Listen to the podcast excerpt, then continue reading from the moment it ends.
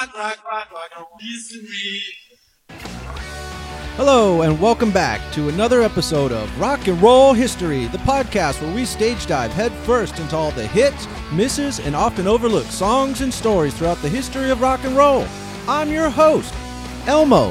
But who cares? Come on, everybody. Let's go rock and roll.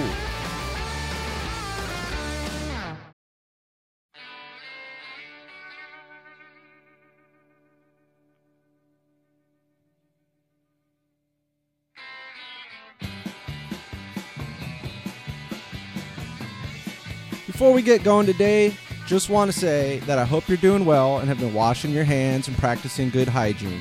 We will all be okay and we'll get through this together. No worries, just hang in there, folks. In the meantime, since we'll all be staying in and all the fun events have been canceled, uh, well, that just gives us more time to listen to podcasts. So if there's any subject that interests you or anything you would like to hear an episode on, then just let me know. Send me an email at rnrhistorypod at gmail.com. I know you guys are listening. I can see the numbers. With your interaction, we can make this show a lot more fun. But okay, enough babbling. On with the show!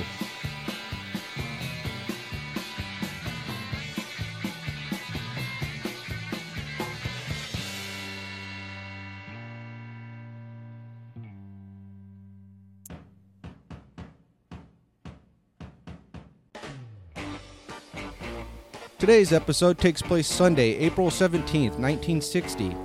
Berry Gordy's Tamla Records had just been incorporated as Motown Records Corporation in Detroit, Michigan, just three days prior. Candlestick Park, described by one source as the windiest, coldest, and most hated baseball stadium in the history of the game, opens in San Francisco, beginning a 40 season run as the home of the San Francisco Giants. U.S. Vice President Richard Nixon, who was also running for president at the time, threw out the first pitch at the first game. And of course, Elvis Presley had just finished his stint with the United States Army and had just recorded his hits It's Now or Never, Fever, and Are You Lonesome Tonight at RCA Studios in Nashville, Tennessee. Our subject today is another one of those that I feel is often overlooked. Although quite popular, it seems to me, especially while doing my research on this episode, that this is one of those that is often left out of rock and roll conversations, which makes absolutely no sense to me. When we talk about rock and roll, I think at this point we all know the list Chuck Berry, Elvis, Jerry Lee, and so on and so on. But for some reason, people always seem to forget to mention this guy. Our subject who I'm speaking of is none other than Eddie Cochran. Eddie Cochran is a paramount figure of rock and roll. He's basically Chuck Berry and Elvis rolled into one person. He was the original rocker, like mods versus rockers. Yeah, Eddie was who all those rocker kids aspired to be. He could sing, he could play guitar, he was good looking. This kid really had it all going on. He was experimental with recording techniques, being one of the first to mess with multi track recording and overdubbing. He was even one of the first to mix distortion into his sound. All things that would shape the way rock and roll and just straight up music would be captured, documented, and recorded forever. He was highly influential, and I mean, come on, even I quote him in the beginning of every episode. But before we start talking about his career, let's rock and roll the clock back a bit to October 1938. And if you remember back in episode 4 of the show, Sister Rosetta Tharpe was just about to record some of her first songs. But I digress. This story is about Eddie, so first, let's go back in time.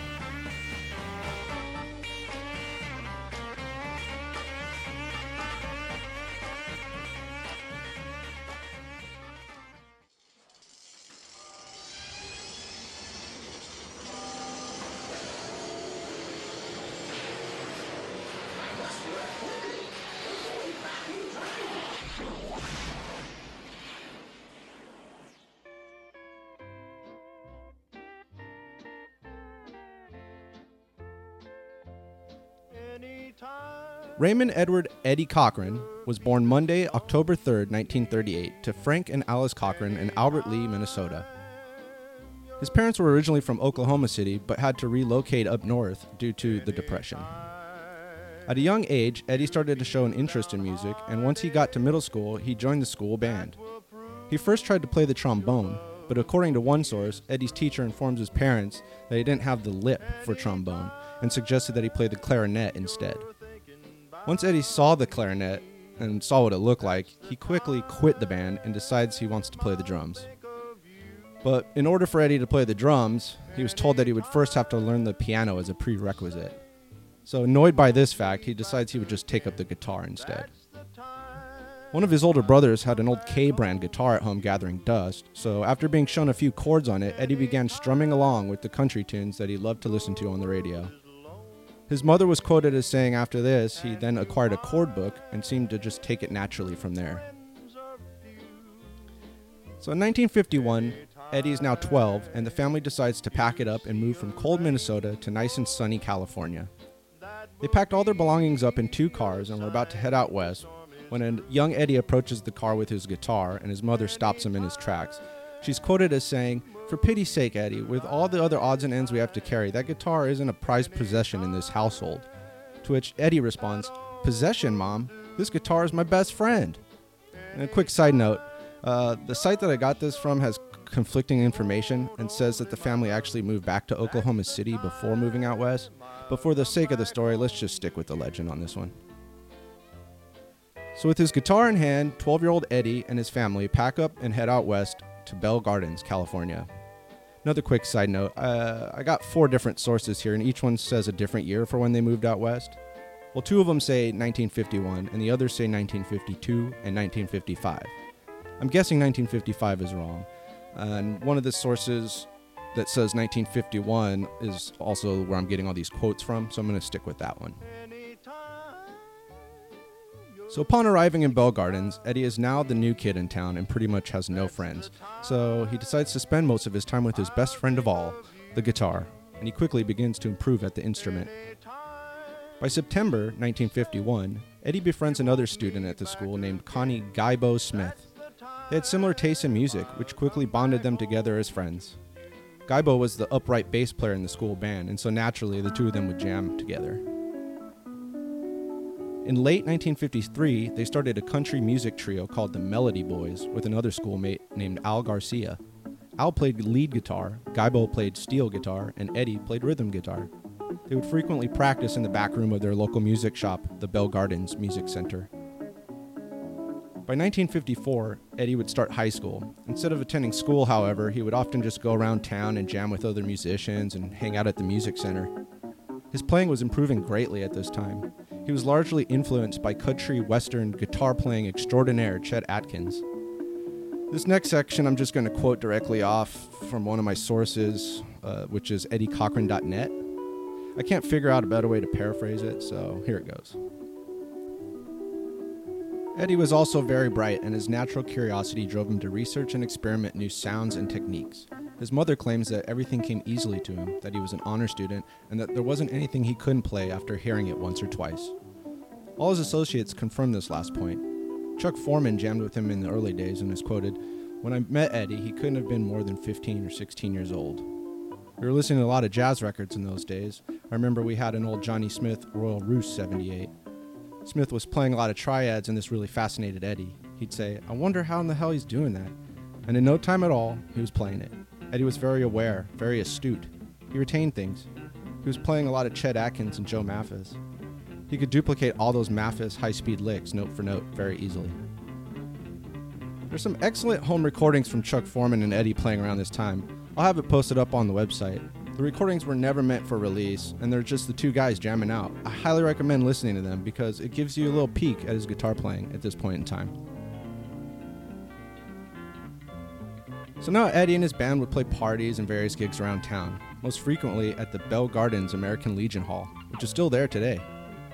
The American Legion Hall was a pretty popular venue at this time. In October 1954, Eddie attends a show there to see a band called Richard Kay and the Shamrock Valley Boys.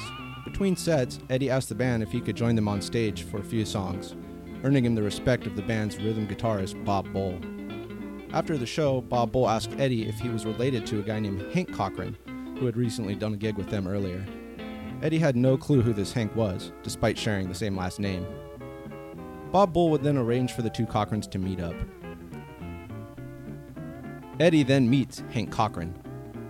Hank Cochran was a singer, songwriter, semi professional musician who would hitchhike around the country. And actually, while researching this episode, I realized I might even have to do one on him Guy's got a really cool story and would even go on to write uh, some famous hit songs, including I Fall to Pieces and She's Got You for Patsy Cline. So now it's January 1955. Eddie Cochran and Hank Cochran are friends, and Hank offers Eddie a job to be his guitar player. Eddie accepts the job, and just a few months after his 16th birthday, decides to drop out of high school and pursue a career in the music business. The two would name themselves the Cochran Brothers and began performing on the road. They quickly gained popularity on the West Coast country music circuit. Their success would land them a record deal with a small independent record label, Ekko Records, located at 4949 Hollywood Boulevard. With Echo, they would release a single called Mr. Fiddle, which was backed with two singing stars as the B side. By fall of 1955, the Cochran brothers were scheduled to appear at the Big D Jamboree in Dallas, Texas. The Big D was Dallas's version of Nashville's Grand Old Opry. During this time, Elvis was also making the rounds, and he played the Big D stage shortly before the Cochran brothers. Upon witnessing the effect Elvis was having, Hank is quoted as saying that he and Eddie knew right then that this new stuff was about to happen. Of course, the new stuff he's referring to is the early stirrings of rock and roll. After the Big D, they returned home to Bell Gardens. One day shortly after this, while hanging out at the music center, Eddie is introduced by the store owner to a man named Jerry Capehart. Jerry Capehart was a singer songwriter in his own right, but he wasn't having much success as a singer, and was hoping to find a group to demo his songs for him. For a small fee, Eddie agrees to demo the songs with the Cochran brothers, and a partnership is born. Going into 1956, the Cochran brothers would continue to play. During this time, they would even have multiple television appearances. Capehart and the Cochrans had been writing songs together now, and on April 4th, 1956, they went into the famous Gold Star Studios in Hollywood to lay down some demos. It was during this session that they started to drift away from their country roots and started to have a more rockabilly sound. While the demos weren't great, it definitely had hints of what was to come. Due to the success of Elvis, things were becoming more and more influenced by rock and roll. Jerry Capehart knew this and was trying to steer the Cochran brothers into that direction with his songwriting. The trio had a couple singles put out. Their first song, titled Walking Stick Boogie, appeared on the Cash record label and was put out under the name Jerry Capehart featuring the Cochran brothers. Back on Ekko Records, they released Tired and Sleepy, backed with Fool's Paradise, put out as just the Cochran brothers. Hank didn't like this new direction, however, and although he tried to get into it at first, he knew that this rock and roll music wasn't for him. He then decides to part ways and head off to Nashville to focus on his country music. It was obvious to everyone that if record labels were going to come around looking for the next Elvis, it would be the handsome 17 year old guitar slinger Eddie Cochran getting the call. So now Eddie's going solo, and Capehart is acting as Cochran's co writer, producer, and manager. In hopes of getting Eddie picked up as the next Elvis, the duo decides that they need some new, fresh demos. So Eddie calls up his old buddy Guybo to come play the stand up bass on the session, while Capehart smacked on milk cartons tacked as the drums. During this session, they would spend hours in the studio overdubbing. They got comfortable working in the studio and mastered various different recording techniques. From this session, they ended up demoing songs like Skinny Jim and 20 Flight Rock. Skinny Jim got picked up as a single and was released by Crest Records. This release gave Eddie and Capehart a boost in confidence. They now knew that they were onto something. So with this newfound confidence, Capehart hits the town armed with 20 Flight Rock and three other demos and goes off looking for a record deal. As Capehart was shopping around their new demos around town, uh, Eddie began picking up work as a session musician to supplement his income. As he was working on one job adding background music to the low budget film, he was spotted by a producer, Boris Petroff, who, intrigued with Eddie's appearance, asked him if he would be interested in appearing in one of his movies. Eddie, who thought Petroff was joking, laughingly agrees. At this same time, a new record label was starting up called Liberty Records. They just recently had a hit with actress Julie London doing her rendition of the jazzy blues ballad Cry Me a River, but they were looking to break into the rock and roll craze. Capehart knew that he found a label looking for their Elvis and was ready to pounce. Before Capehart could even finish pitching his Eddie Cochran vision to the execs, they were already sold. And once they met Eddie in person, they were even more amazed by his dashing good looks and musical talent. They knew what they had on their hands, and the deal was sealed. The very next day, Eddie receives a call from Boris Petroff. Uh, he said he liked their demo of 20 Flight Rock, and he wanted Eddie to appear in one of his films performing the song. Eddie and Capehart couldn't believe it. In a span of about a week, they went from recording demos to now having a record deal and a movie deal to boot. After this, Eddie Cochran, Jerry Capehart, and Connie Guybo Smith go back into the studio and record studio versions of 20 Flight Rock and Dark and Lonely Street. On August 14, 1956, Cochran films his cameo appearance at Fox Studios for the movie The Girl Can't Help It. Other cameos in the movie would include Little Richard, Fats Domino, and Gene Vincent. The film was released December 1st, 1956, a whole year before Elvis's Jailhouse Rock. The film had an enormous impact on teenagers at the time and kick-started the rock and roll craze around the world. John Lennon, who was 16 at the time, said it was the first time he got to see his rock and roll stars that he worshipped as living human beings. It would push him to pursue his own rock and roll dream. Six months later, after performing with his skiffle group, the Quarrymen, Lennon would be introduced to Paul McCartney. Paul, wanting to impress Lennon, picks up a guitar and plays 20 Flight Rock for John. John was actually impressed by this and then invites Paul to join his band, thus giving birth to the Beatles. Yes, you heard that correctly. 20 Flight Rock gave birth to the Beatles. The Beatles. Let's just take a moment to appreciate that. So back to the story. While The Girl Can't Help It was being screened around the world, Liberty Records decides to shelf 20 Flight Rock for the time being and instead pushes Eddie into recording a pre written ballad called Sitting in the Balcony which becomes his first hit. The song would launch him to stardom, and he would be featured singing it in another cameo in a movie called Untamed Youth. Within a year, Eddie went from being virtually unknown to being a well known face. Because of this, he would go on to tour the States and Australia with Little Richard, the Everly Brothers, and Gene Vincent. Upon arriving back home, Eddie and Jerry Capehart were now faced with dealing with the dreaded follow up single, with help from a friend named Johnny Russell, they write and release a song called One Kiss, which was a disastrous flop. They released four more singles after this, and they all flopped. Although Cochran was getting his studio time in and making public appearances, they needed another hit to keep the train running. It was looking grim for the guys until March 28, 1958, in a recording session at Gold Star Studios, armed with good old Guybo on bass and a session musician, Earl Palmer of Wrecking Crew fame, on drums. They write and record a song in 45 minutes called Summertime Blues. Summertime Blues was originally released as a B side to a song called Love Again. Although they looked at the song as being like a one off and they slapped it on as a B side, the song quickly caught on and it launched Eddie back to the top of the charts. They couldn't believe a song they were joking around with could be so popular. It even has Eddie doing a bad impression of a character named Kingfish from the show Amos and Andy during the verses. That's that low voice that you hear him doing. Also during this time is when Eddie began dating a young 18 year old Sharon Sheeley. Sharon Sheeley was a songwriter from Newport Beach, California, who just wrote a massive hit for Ricky Nelson called Poor Little Fool. It's rumored that she's one of the hands clapping along in the recording of Summertime Blues. After Summertime Blues, their success would continue and they would have a string of hits that would keep Eddie on the top of the charts. These songs include Come On Everybody, Something Else, My Way, Weekend, and Nervous Breakdown. Yeah, these songs are known as rock and roll standards today, or at least they should be. If you haven't heard these songs, I urge you to take time out of your day and sit down and listen to them. They're all great songs, and they've been extremely influential for musicians from Paul McCartney to Sid Vicious to the Beach Boys, The Who, Led Zeppelin, White Stripes. I could go on and on. Just listen to the songs. You won't regret it.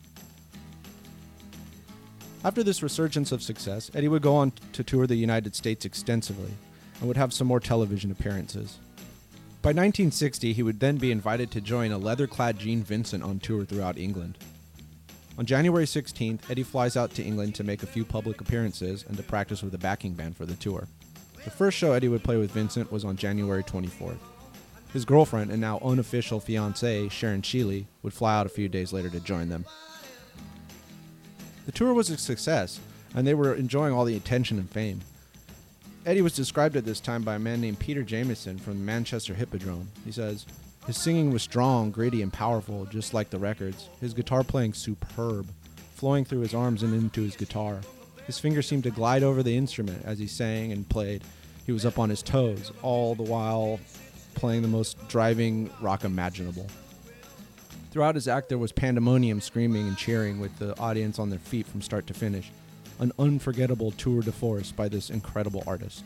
This 10 week tour was a hit and would have a great impact on British pop music. an influence that still lasts to this day. It's even said that a young George Harrison would follow the tour around so he could watch and learn how to play guitar just like Eddie Cochran.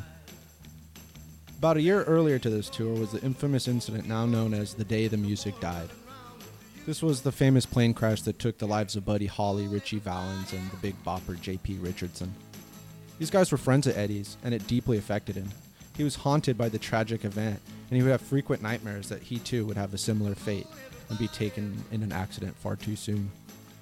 Between the nightmares, Eddie began feeling quite homesick, and he couldn't wait for the tour to end so he could go back home.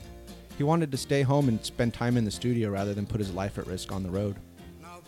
On Saturday, April 16, 1960, the last day of tour, the tour manager puts an envelope with plane tickets on Eddie's hotel room bed. Eddie quickly grabs the envelope, rips it open, and exclaims, Take a look at these, boy! Real, genuine tickets to the USA. He just couldn't wait to get back home. After their last show, Eddie, Sharon, and Gene Vincent were supposed to take a train to the airport and finally fly home. They opted to take a cab instead since they figured it would be far more comfortable and quicker, since the airport was about 100 miles away. At about 11 p.m., they got in a cab and headed to the airport. The cab hurtled through the dark night at 70 miles per hour, winding its way through the series of small towns. At around 11:50 p.m., they reached the outskirts of Chippenham, a small town 20 miles from Bristol. After passing under a bridge, the car had to negotiate a gradual curve up a road leading to a gentle uphill gradient called Rowden Lane, which has recently been re-graveled. The driver misjudged the curve of the road and lost control. The cab hit a curb with its brakes locked. The impact spun the car around and it went skidding and bouncing around, eventually slamming into a lamppost. The impact snapped the rear left roof support away from the body and the badly buckled the left rear panel, which had a perfect imprint of the lamppost on it. Cochran had been thrown upwards against the roof of the car by the force of the crash, then propelled onto the road as the door burst open on contact. Vincent sustained a broken collarbone, while Sheeley received back injuries. The driver escaped unscathed.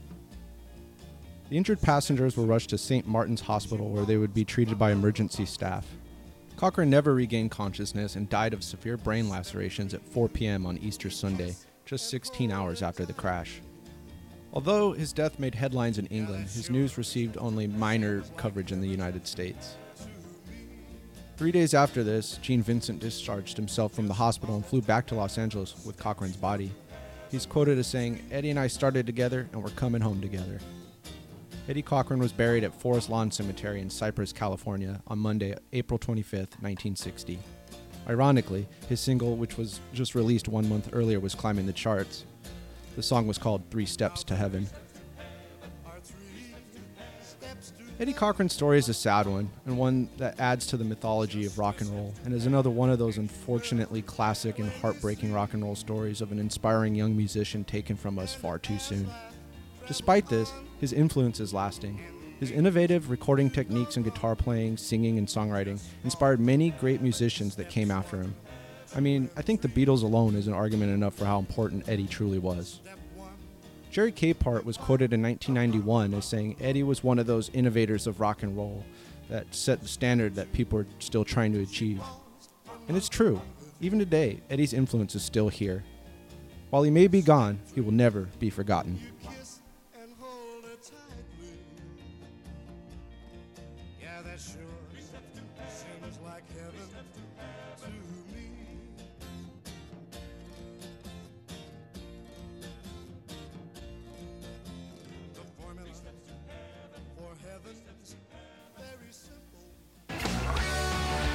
So that concludes another episode of Rock and Roll History.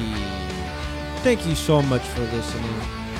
Please remember to wash your hands. With this virus going around, at least there'll be more episodes. But in the meantime, guys, just remember to keep on rocking and rolling!